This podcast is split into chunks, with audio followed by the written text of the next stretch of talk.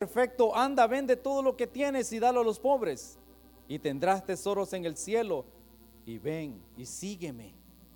Oyendo el joven esta palabra, se fue triste porque tenía muchas posesiones. Hermanos, a este hombre, igual que a nosotros, igual que a muchos, a nuestros familiares, se les ha presentado esta oportunidad.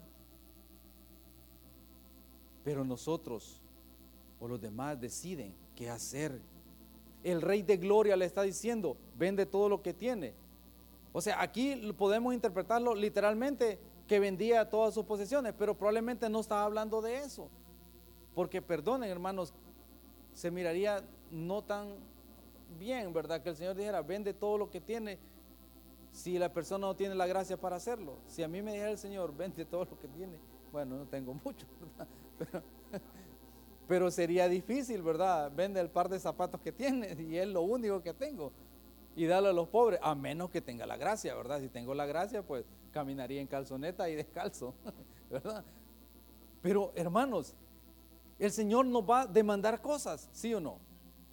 Pequeñas cosas que miren, que podemos conmover el corazón del Señor o podemos endurecer el corazón del Señor. Y es que yo no sé a cuánto les ha pasado cuando ustedes quieren tomar una decisión y están ahí claudicando qué hacer, o hago esto o lo otro, pero en ese momento nos acordamos de orar. Y luego, Señor, ¿qué hago, Padre? ¿Qué hago? Y de repente el sentir va, haz esto. Y uno lo hace, y uno, qué rico siente la aprobación del Señor. Y yo les contaba a los hermanos de la célula que una vez yo estaba en el sector de Choloma. Y miren, hermanos, yo venía, pero con el tiempo que ya o sea, de verdad, yo quería que todo el mundo se hiciera a un lado y rebasar a todo el mundo, pasarme por, es que ya no tenía tiempo. Y saliendo de Choloma hay un semáforo para llegar al bulevar, a la calle que va para Cortés. Y miren, hermano, en ese semáforo había una fila de carros, grandísima, como unos 15, 16 carros. Y en el otro lado había una volqueta, pero hermanos, esa volqueta, como me dijo alguien, le sonaba todo menos el radio. Una volqueta que ya no servía. Y entonces, y miren, hermanos, yo atrás, yo decía, Señor, ¿qué hago? No, yo preocupado, ¿qué hago? Y empiezo a orar, Señor, ¿dónde me pongo? Pero es que me pongo atrás de esta volqueta, de aquí que arranque, y si se apaga. Y yo entendí por qué todos los demás carros se habían puesto en línea. Todo el mundo pensó, la volqueta está parada. Pero yo sentí que debía ponerme atrás de la volqueta. Después de orar, ¿verdad? Señor, ayúdame a decidir. Tú sabes que yo llevo tiempo, Señor, por favor. Y me pongo atrás de la volqueta. A esperar, ¿verdad? El semáforo. Hermano, el semáforo se pone en verde. Y miren, sería que el primero de la fila de ese carro se durmió o yo no sé qué pasó. La volqueta arranca, hermano, con un bulto de humo, sale corriendo yo detrás de ella. Hermano, yo iba cruzando allá y volteo a ver y no se habían movido los de la fila. Pero es que así es. Si en pequeñas cosas nos decidimos por el Señor, iremos de victoria en victoria, de gloria en gloria. Este joven tuvo la oportunidad. En serio, el Señor, imagínense la plática ahí con el Señor. Y la Biblia no relata todo, ¿verdad? Pero buena plática llevaban, seguramente. Y el Señor le dijo, el Señor vio el corazón de este hombre. Vende todo lo que tienes. Ay. Probablemente el Señor nos va a pedir cosas que van a determinar en nuestra vida cristiana para que maduremos. Es fácil juzgarlo, ¿ah? Al muchacho, al joven, es fácil, ¿verdad? Pero ¿dónde pasaremos la eternidad, hermanos? Miremos otro ejemplo de una preciosa mujer. En Ruth 1:15-16. Tengo otra versión. Entonces Noemí dijo, mira a tu cuñada. Regresa a su pueblo y a sus dioses, vuelve tras tu cuñada. Pero Ruth dijo, no insistas que te deje o que deje de seguirte, porque donde tú vayas iré yo, y donde tú mores moraré. Tu pueblo será mi pueblo y tu Dios mi Dios. Qué determinación de esta mujer. ¿Qué le diremos nosotros hoy al Señor? Y saben, hermanos, y se me venía yo este pensamiento. Ruth sabía quién era Noemí, conocía el Dios de Noemí, conocía su conducta. Esta mujer tiene que tomar una decisión. O sigue una mujer pobre y que va a ir a aventurar, es un fracaso, ¿para dónde va? O se regresa a su pueblo a vivir su vida tranquila.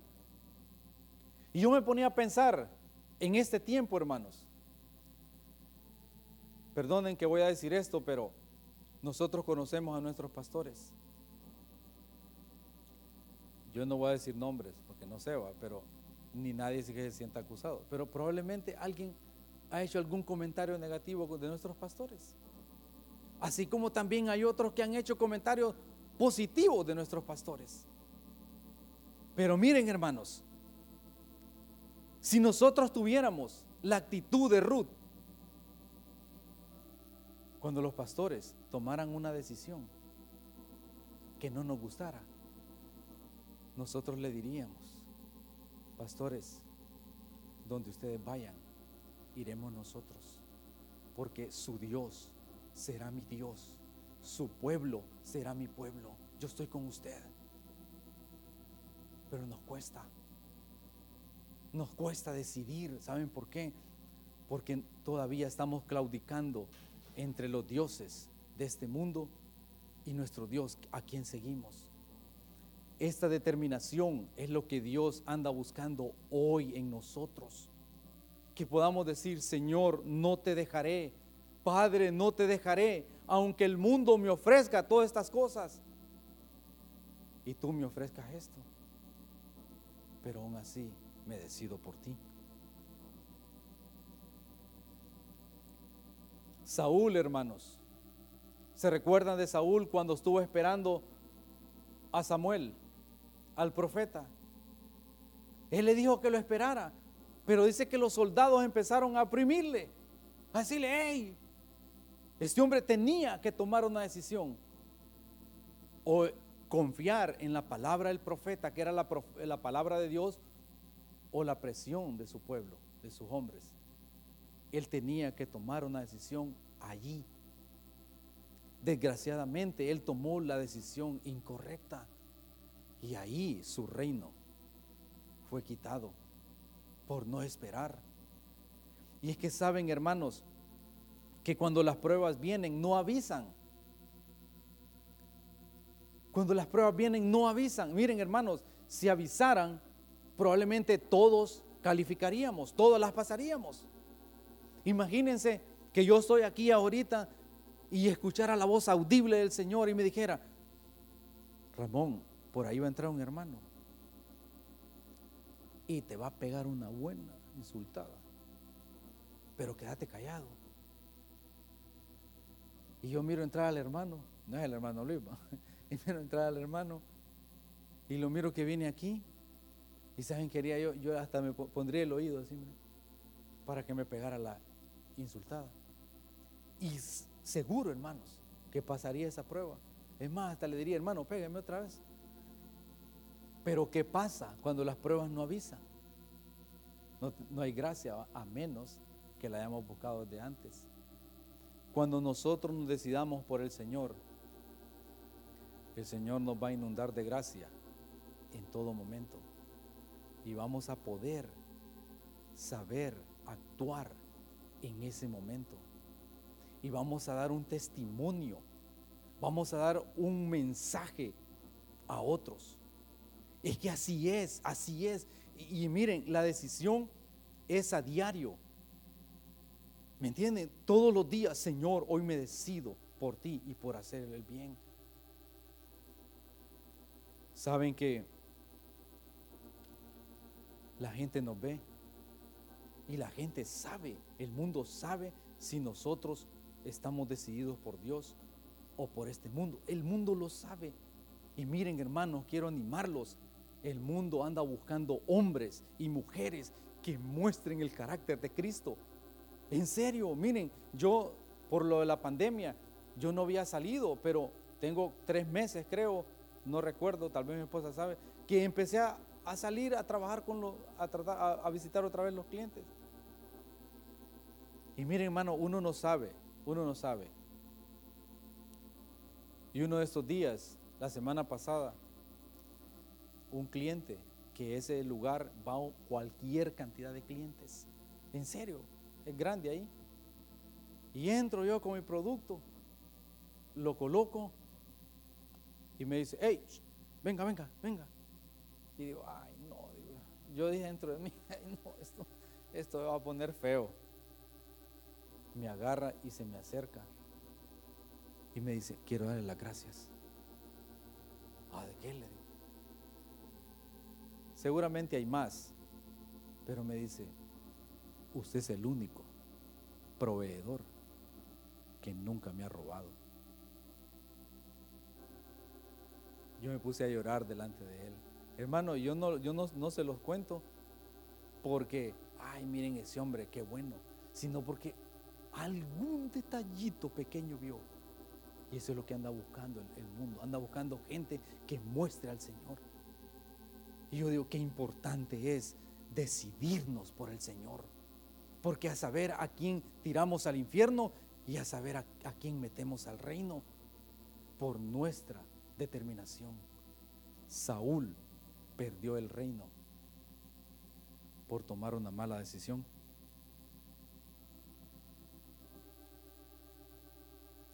Dice en Salmo 27:4,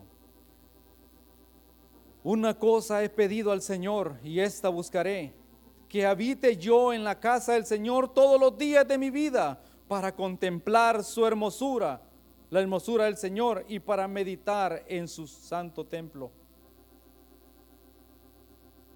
En Lucas 9:59, y dijo a otro, sígueme, y él le dijo, Señor, déjame que primero vaya y entierre a mi padre.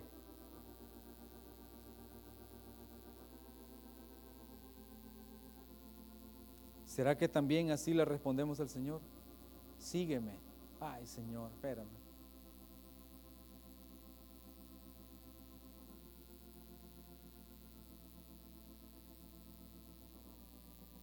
En este tiempo, esta también puede ser la pregunta del Señor. Ojalá tengamos gracia para poder decir, Señor, o como dijo el profeta Isaías, heme aquí, Señor. Hermano, Daniel, en Daniel 1:8 dice, se propuso Daniel en su corazón no contaminarse con los manjares del rey, ni con el vino que él bebía, y pidió al jefe de los oficiales que le permitiera no contaminarse. Una decisión, una determinación por el reino, una determinación por las cosas del Señor. No quiero contaminarme, Señor. Los jóvenes hebreos dijeron, si el Señor nos libra, qué bueno, y si no, que perezcamos. Y el horno está calentado, hermanos. Me llama la atención, ¿cuántos conocen a Zaqueo?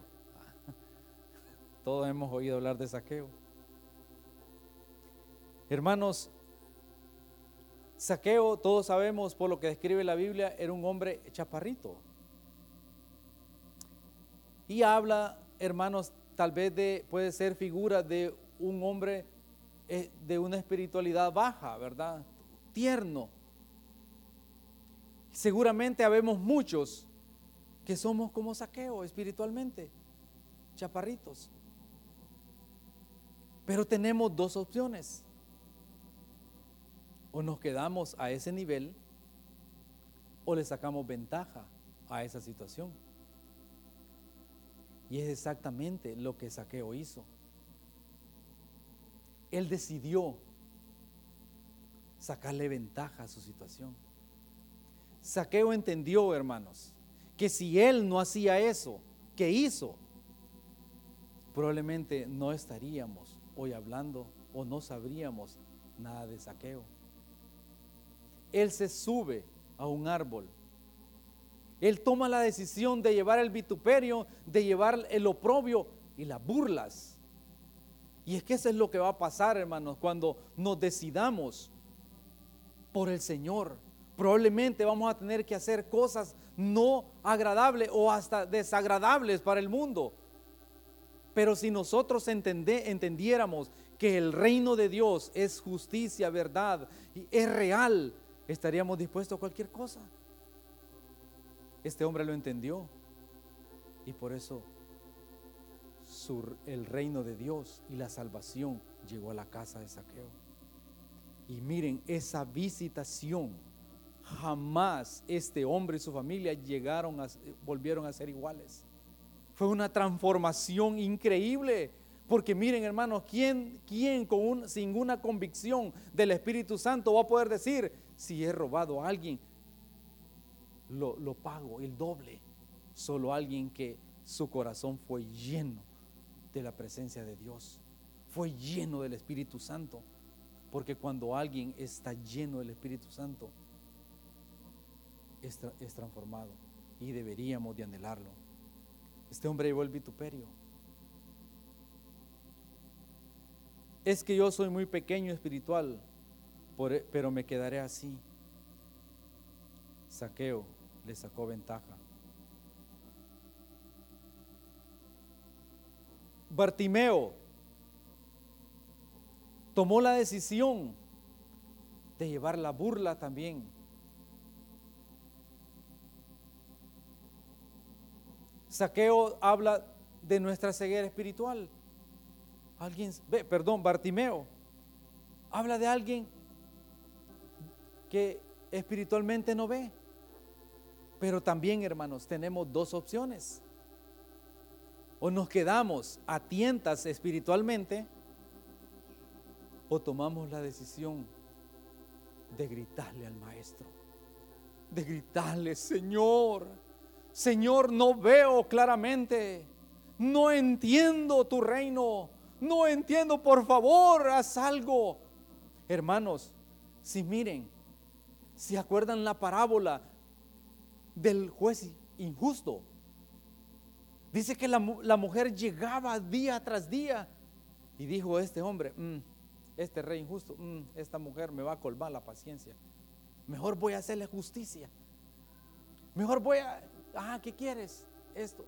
Y dijo el Señor: si este hombre era malo, hizo justicia a esta mujer, ¿cuánto más el Señor?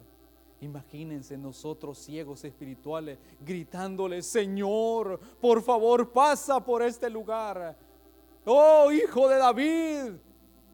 Pero tenemos que tomar la determinación, decidirnos, ¿lo hago o no lo hago? Y hoy estamos hablando de Bartimeo.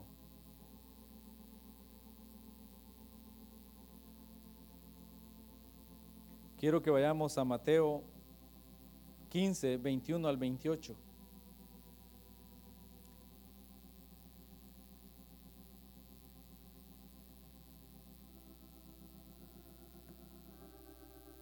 Dice el 21: saliendo Jesús de ahí se fue a la región de Tiro y de Sidón, y aquí una mujer cananea que había salido de aquella región clamaba,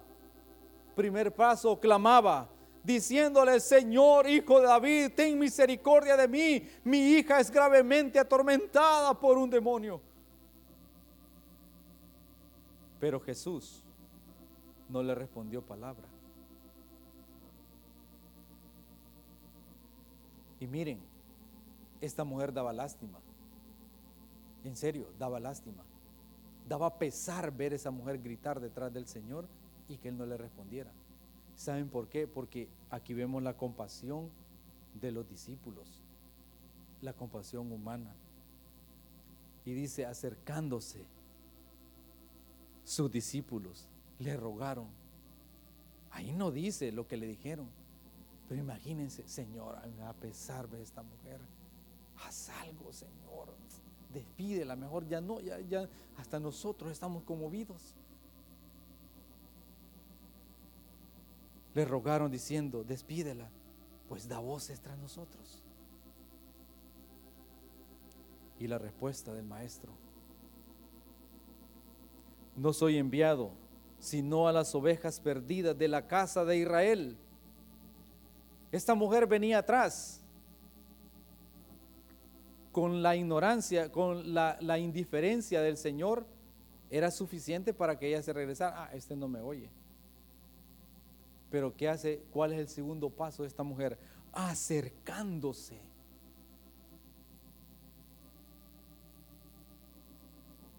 Entonces ella vino y se postró, diciendo: Señor, socórreme. Hermanos, esa mujer venía atrás, ahora está ahí postrada delante de él. Y miren lo que dijo el Señor, viéndola ahí. Tal vez ella dijo: hoy sí. No está bien tomar el pan de los hijos y echarlo a los perrillos. Yo me hubiera levantado y me voy. Y seguramente otros también lo hubieran hecho.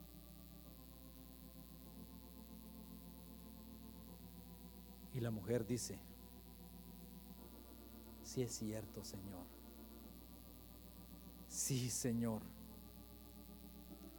Pero aún los perrillos comen de las migajas que caen de la mesa de sus amos. Ella decide seguir e insiste, seguir allí hasta conmover el corazón, porque ella entendió que ahí estaba la respuesta. Hermanos, miren, yo no creo que esto no haya sido una exclamación del Señor, porque si él hubiera usado otro término, hubiera sido como una burla. Ese, oh mujer. Señor, oh mujer, lo conmovió. Grande es tu fe, hágase contigo como quieres. Y su hija fue sanada desde aquella hora. Dios anda buscando hombres y mujeres, un pueblo, hermanos, que esté dispuesto a seguirlo, que determine. Ay, Señor, como una vez yo le decía a alguien, pero a ellos les va bien, y nosotros, ¿qué pasa con nosotros? No vemos la luz. Pero es que así es, hermanos, el Señor, para formar cosas, para hacer algo, una joya en nuestros corazones, nos va a pasar por proceso, pero decidimos en el proceso quedarnos o conmover el corazón del Señor. Señor, aunque no lo entiendo en esta prueba, aunque no veo la luz, pero seguiré, Señor, me decido por ti. Eso es lo que esta mujer decía: yo no veo por dónde, pero tal vez Él hace misericordia. ¿Dónde están o dónde estamos esos hombres y esas mujeres con esta actitud? La decisión fue tomada, hermanos, por esta mujer, y su decisión fue humillarse. Muchos podemos ofendernos por pequeñas cosas. Y de repente el Señor es que quiere tratar algo en nosotros.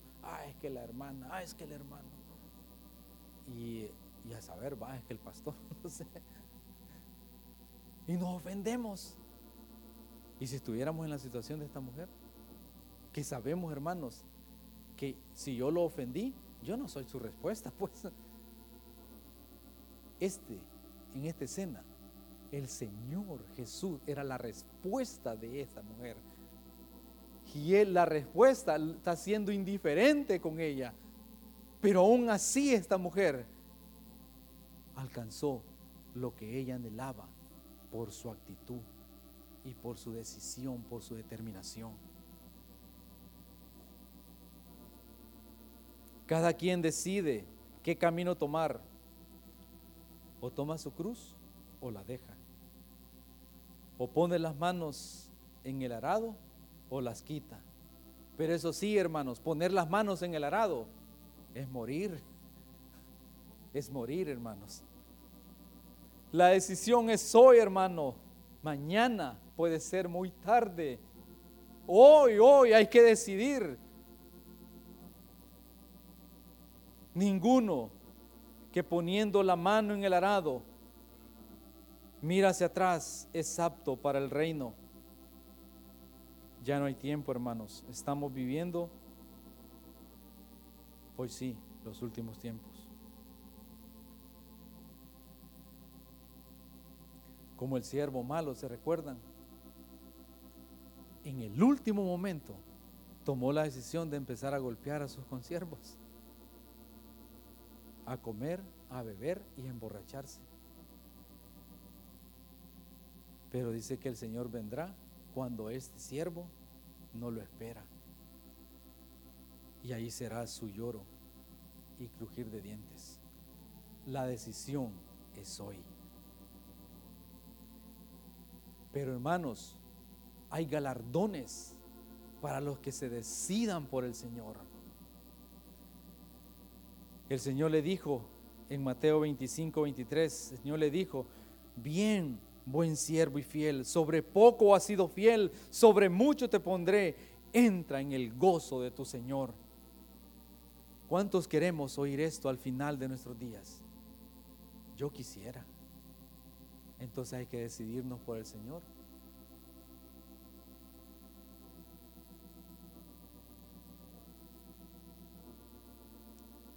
Saben, hermanos, un día un muchacho me vio una camisa y me dice: hey, me gusta su camisa, regálemela. Le digo: te voy a traer una que se parece a esta, le digo, te la voy a traer. Y se la di y le quedó, y él feliz con su camisa. Días después me dice: venga, le quiero contar algo. Como unos 15 días o por ahí. Y le digo: ajá. Y agacha su cabeza y me dice: acepté al Señor, me dice. Ah, en serio, te felicito. Y lo abracé: te felicito. Y yo de verdad me alegré, pero quiero contarle algo más. Ajá, le digo, compré un par de zapatos nuevos, me dice, y no los había estrenado. Compré un pantalón y no lo había estrenado. Entonces mi esposa me dijo: vamos a la iglesia hoy. Vi el pantalón, vi los zapatos y vi la camisa que usted me regaló. Me puse mi mudada nueva y me fui a la iglesia. Y yo sentí algo rico cuando me puse esa camisa. Y con esa camisa acepté al Señor, me dice. Y yo le dije a mi esposa, esta camisa tiene misterio, dice él. Y hermano, yo me puse a llorar. En serio, de verdad, yo lo estaba viendo y yo estaba llorando. Y yo dije: qué lindo cuando la iglesia del renuevo nos decidamos por el Señor. Seguramente, hermanos, no oiremos esas pequeñas cosas. Oiremos cosas grandes que hicimos sin darnos cuenta. Es tiempo de determinar, de decidirnos por el Señor. Hermanos, Evan Roberts se decidió en su corazón buscar al Señor, y ese hombre fue usado para abrir los cielos sobre una nación. Imagínense nosotros, determinados, decididos por Dios. Aquí, hermanos, esta nación caería rendida a los pies del Señor. Si un hombre lo hizo, imagínense todos los que estamos aquí. Dios anda buscando hombres y mujeres que muestren el reino, que Jesús sea reflejado en ellos. Dios les bendiga.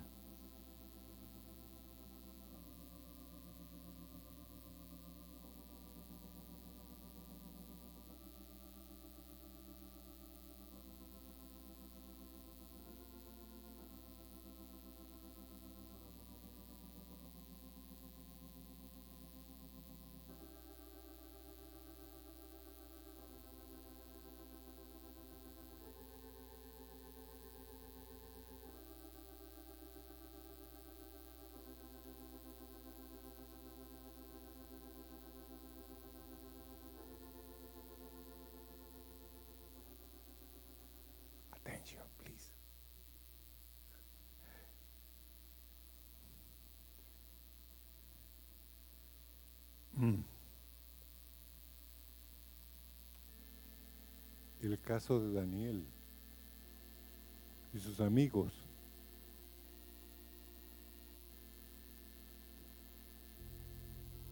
Es un caso que tenemos que siempre meditar en él.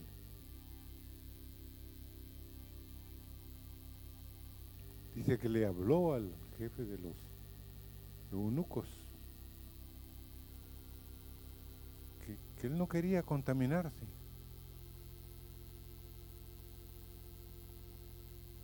Que no quería comer el vino ni la bebida.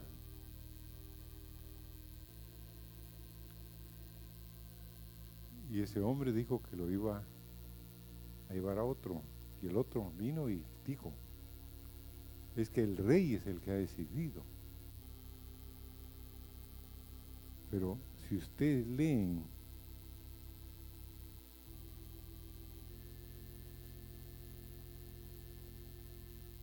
él le pidió a Dios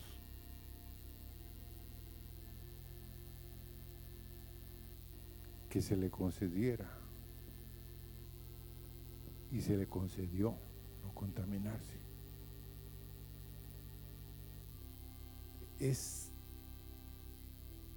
Escúchenlo y busquen cómo Dios escucha el susurro, la cosa más débil que puede ser. Otro es, ¿por qué a la mujer que no tenía más que una gran necesidad, los discípulos, el ruego de ellos era despídela?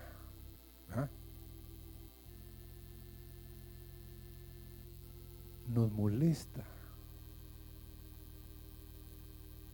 En Hebrón había un hermano y decía, miren, aquí solo huele a lana quemada, dijo. Entonces un día se le acercó al pastor Marvin y le dijo, cambia un poco la oración, porque ya me empiezo a sentir como una lana, como una oveja con lana quemada. Pero esta mujer me impresiona, porque el Señor le dice, grande es tu fe, y lo que me has pedido se te será concedido. Desde esa hora, dice la porción abajo, fue sanada su hija.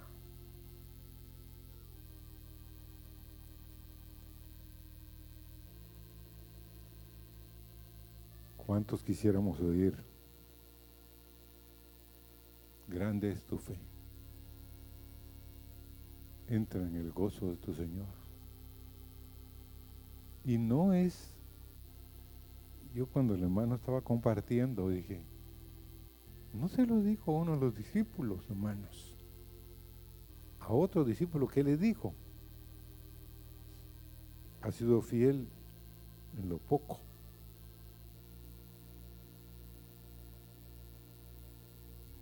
¿cuánto es lo poco que Dios te está exigiendo? Para que Dios te diga, te pondré ante mucho. Entra en el gozo de tu Señor. Fíjense que no se necesita mucha fe, ¿verdad? Pero sí lo que decía el hermano, decisión. Una pequeña decisión, hermanos, puede cambiar no solo tu vida, sino la vida de mucha gente alrededor tuyo.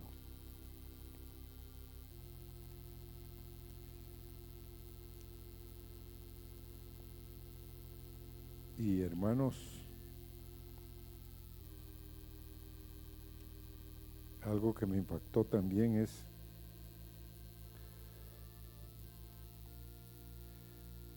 cuando viene y le dice,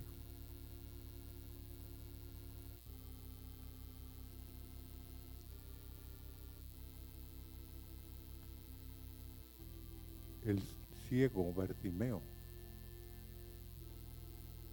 también daba de gritos. Y los discípulos eran muy quisquillosos. No les gustaban los gritos, ¿no? Pero el Señor siempre escucha a los que gritan y a los que susurran. A los que casi no hablan. Y un ejemplo les voy a poner de la hermana María Elena, la esposa del hermano Atilio. Esta mujer nos compartió 2 joyas cuando fuimos a comer con ellos. Una es que ella estaba enfermo y el hermano también de COVID. Y todos en la casa se enfermaron de COVID, son 7 parece, porque viven pues en 2 casas. Entonces ella empezó a buscar al Señor. Le dijo, todos se van a contaminar, toditos. Pero te quiero decir que te serán dados todos, ninguno va a morir.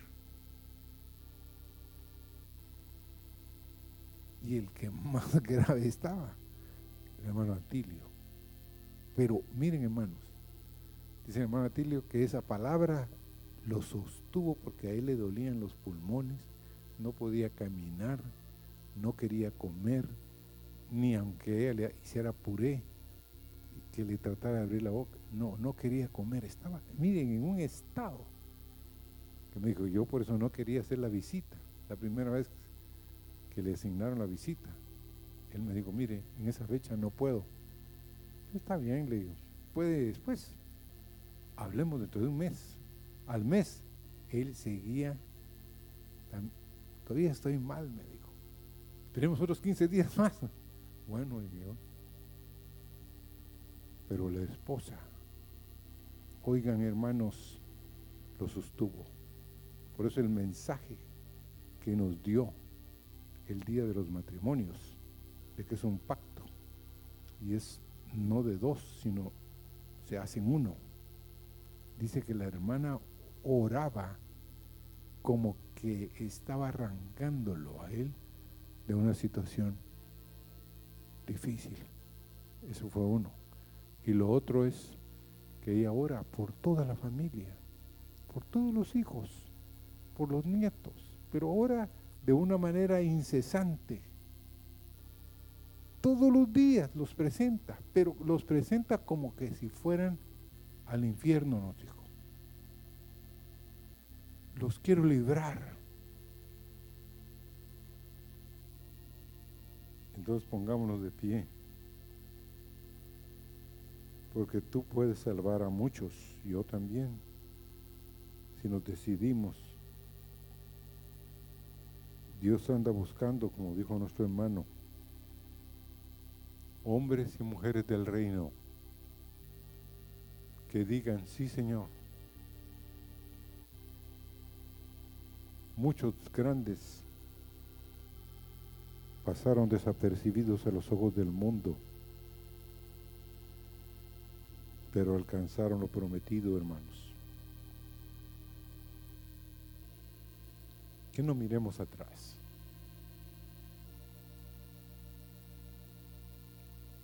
Señor,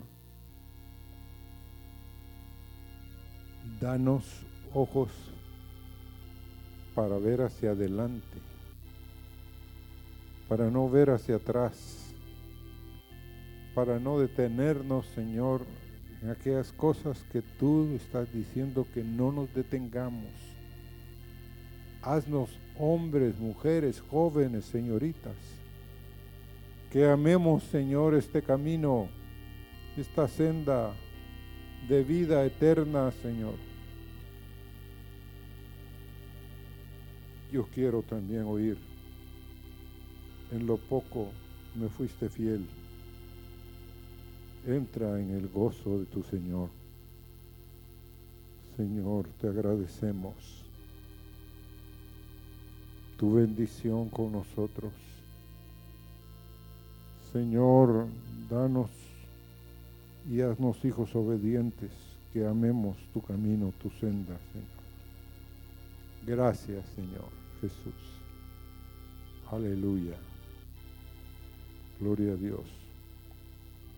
Dios los bendiga, hermanos. Nos vemos, primero Dios, el domingo. Y otra oración que quiero que hagan en estos días. Honduras está siendo pesado en la balanza, y tú y tu oración puede impedir los juicios. Amén. Oremos, clamemos que sea confundido el enemigo y no suceda lo que otros piensan que va a suceder. Amén. Y Dios los guarde y los bendiga, hermanos.